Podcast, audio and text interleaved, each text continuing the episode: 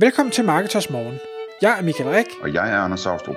Det her er et kort podcast på cirka 10 minutter, hvor vi tager udgangspunkt i aktuelle tråde fra forumet på Marketers.dk. På den måde kan du følge, hvad der rører sig inden for affiliate marketing og dermed online marketing generelt. Godmorgen Michael. Godmorgen Anders.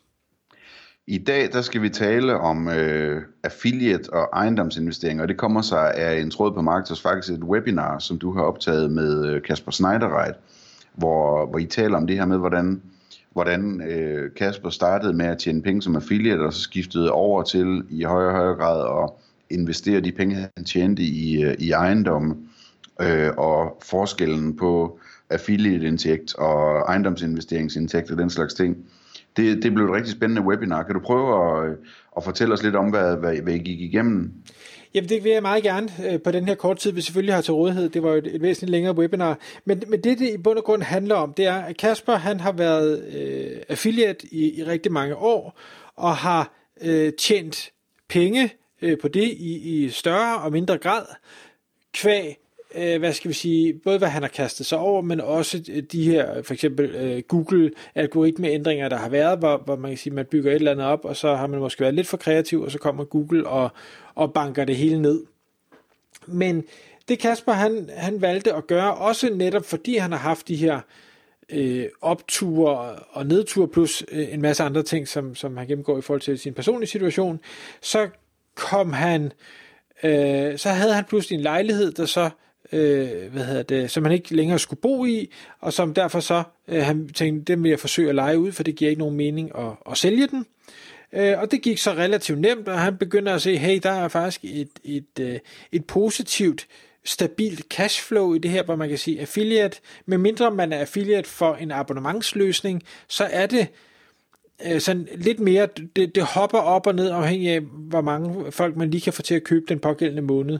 Hvor har du lejet en lejlighed ud, eller et hus ud, eller hvad det nu er, du, du lejer ud, så, så ved du, så hver den første, så kommer den her husleje ind igen og igen og igen, så længe at, at, at, at lejeren selvfølgelig er der.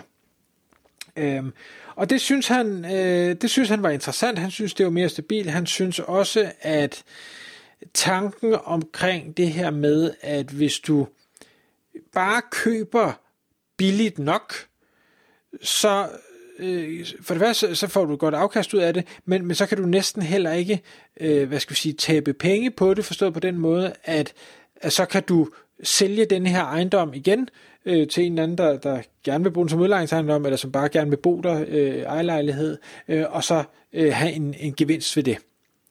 Øhm, og, og man kan sige, kan man ikke gøre det samme med affiliate? Kan man ikke godt købe et, et andet affiliate site til en rigtig, rigtig attraktiv pris, øh, og så tjene nogle gode penge på det? Jo, det, det kan man. Selvfølgelig kan man det.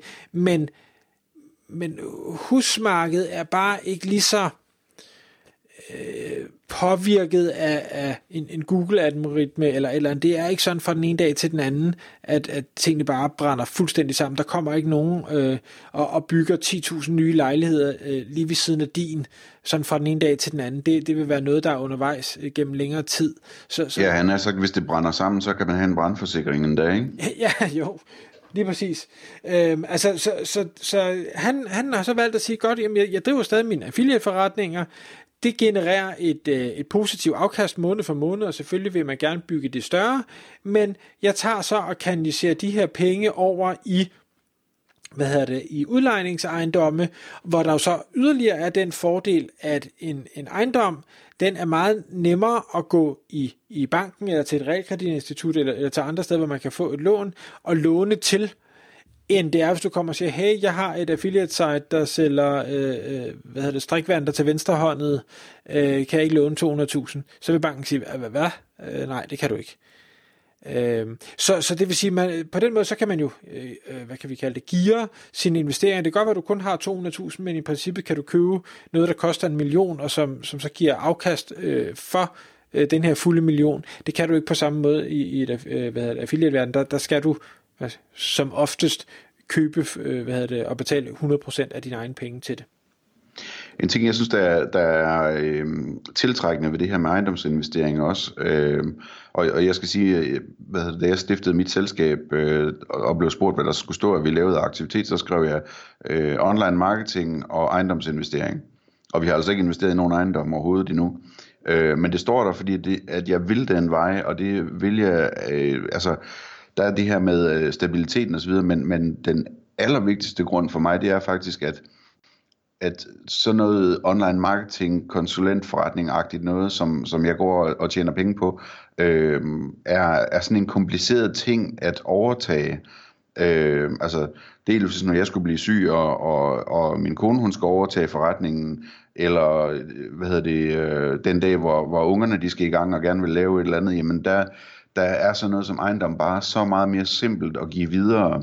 Altså, øh, det er et spørgsmål om at, at hente huslejen og ringe efter en håndværker og, og gøre lejligheden ren, inden den skal lejes ud osv. Det, det, det er noget helt andet end det her mærkelige, komplicerede noget, som vi får bygget op, når vi arbejder med online marketing. Øh, og det synes jeg er utrolig attraktivt ved det, at, at det er altså noget, der ligesom kan gå i arv på og overtages på en helt anden måde, end, øh, end øh, mange af de her konsulentforretninger og webshops og alt muligt andet, som, som vi ellers går og bygger op.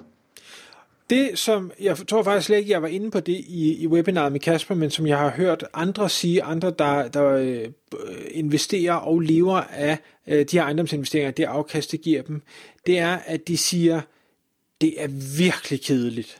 Og det er virkelig kedeligt. Du ved, du, du, ja, du skal ud og finde ejendom, og du skal sikre dig, at du køber den øh, billigt nok, og du skal forhandle, og du skal finde lejer. Men når så du har den her lejer, og lejeren er tilfreds, og der ikke lige går noget i stykker, øh, men, og det kan være, at du der har et, selskab, øh, hvad hedder det, et, en, et partner til at håndtere det, du har ansat en visevært eller et eller andet, så er det bare en mega kedelig måde at tjene penge på, for der sker ikke en skid. Øh, så, så man, man kan sige, hvis man går den vej, så skal man måske ikke tænke det som, at nu skal jeg ud og lave noget, der er vildt spændende. Så skal man tænke det som, det her det er en stabil, øh, forhåbentlig vækstende indtægtskilde, der, der skaber et godt fundament. Og så kan det være, at jeg bruger min anden tid på at gå ud og lave sjove ting, som i princippet kan falde fra hinanden i morgen, men, men hvor jeg faktisk synes, det er fedt at gå på arbejde. Ja, præcis. Så kan man jo altså, enten have et andet arbejdsprojekt, øh, som er mere spændende, eller ellers må man jo bare melde sig som frivillig i Røde Kors, eller hvad man nu har lyst til. Ikke? Altså, der er jo masser af måder at, at, at lave spændende og vigtige ting på her i verden. Øh, og hvis man, hvis man har sin øh, indtægt løbende sikret, jamen, så er friheden endnu større til at vælge noget rigtig spændende at lave, kan man sige. Hvordan, øh, en ting jeg kunne tænke mig at spørge dig om, det, det, det er det her med, øh, øh, altså, hvad skal man ligesom kalde det, gearingen, altså, hvor, hvor, hvor meget giver folk det her, altså, hvor, hvor, i hvor høj grad tager de en chance og satser på, at markedet holder, eller, eller er de mere ude i, at de køber, altså, de lægger en stor del af prisen for, for ejendommen selv, øh, eller belåner de op til, øh, til skorstenen, så at sige?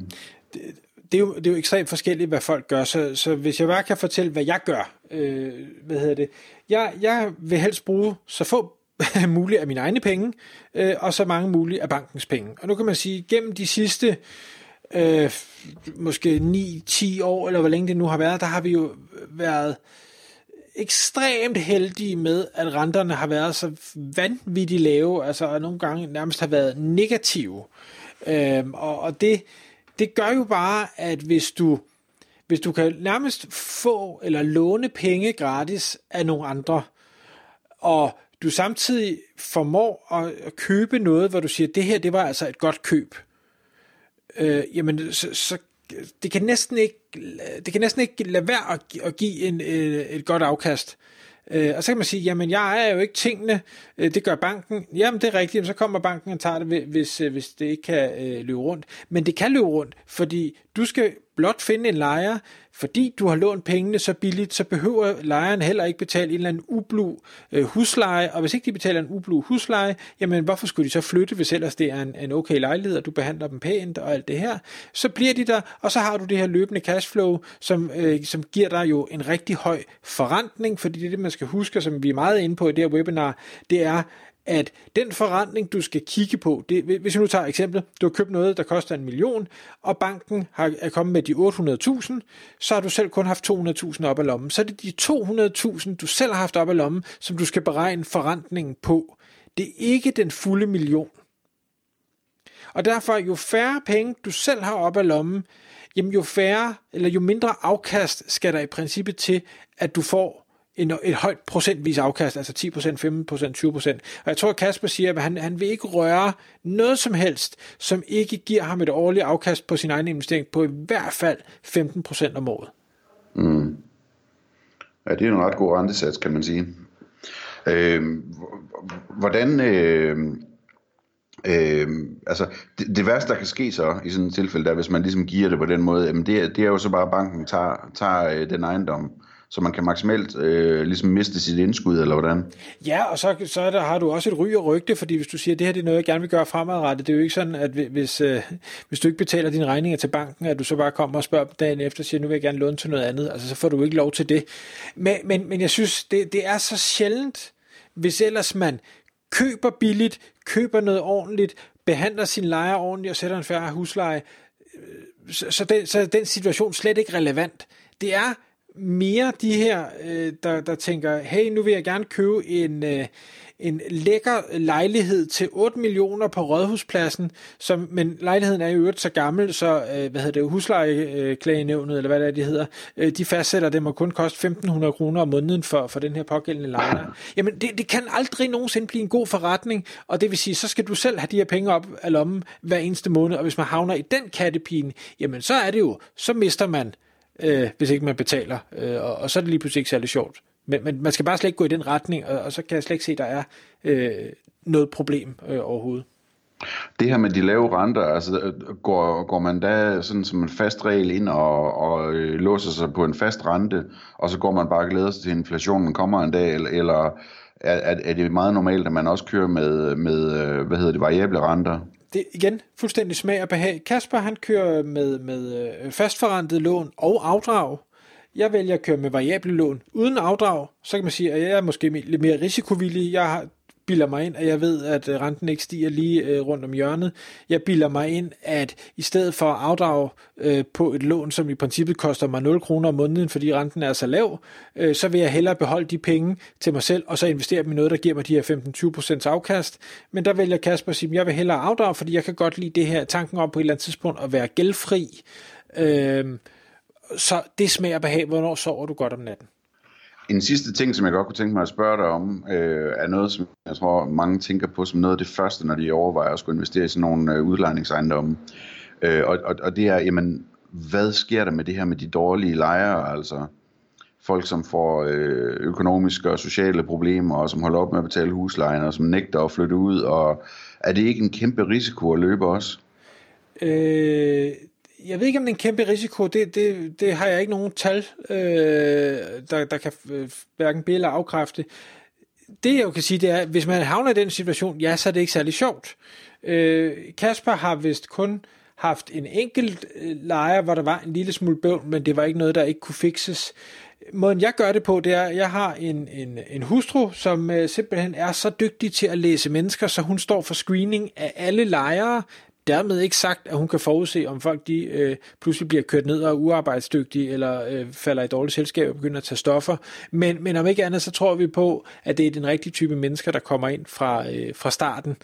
Øh, og så har jeg stadigvæk en eller anden, øh, og det kan godt være, det er naivt, øh, idé om, at hvis du bare behandler mennesker godt, så svarer de tilbage på samme måde.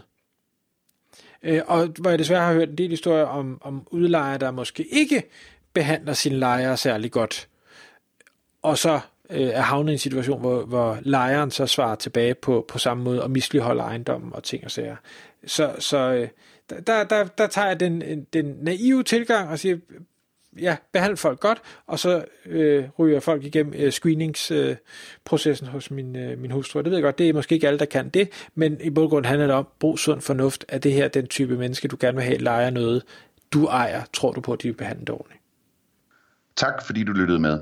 Vi ville elske at få et ærligt review på iTunes. Og hvis du skriver dig op til vores nyhedsbrev på marketers.dk-morgen, får du besked om nye udsendelser i din indbakke.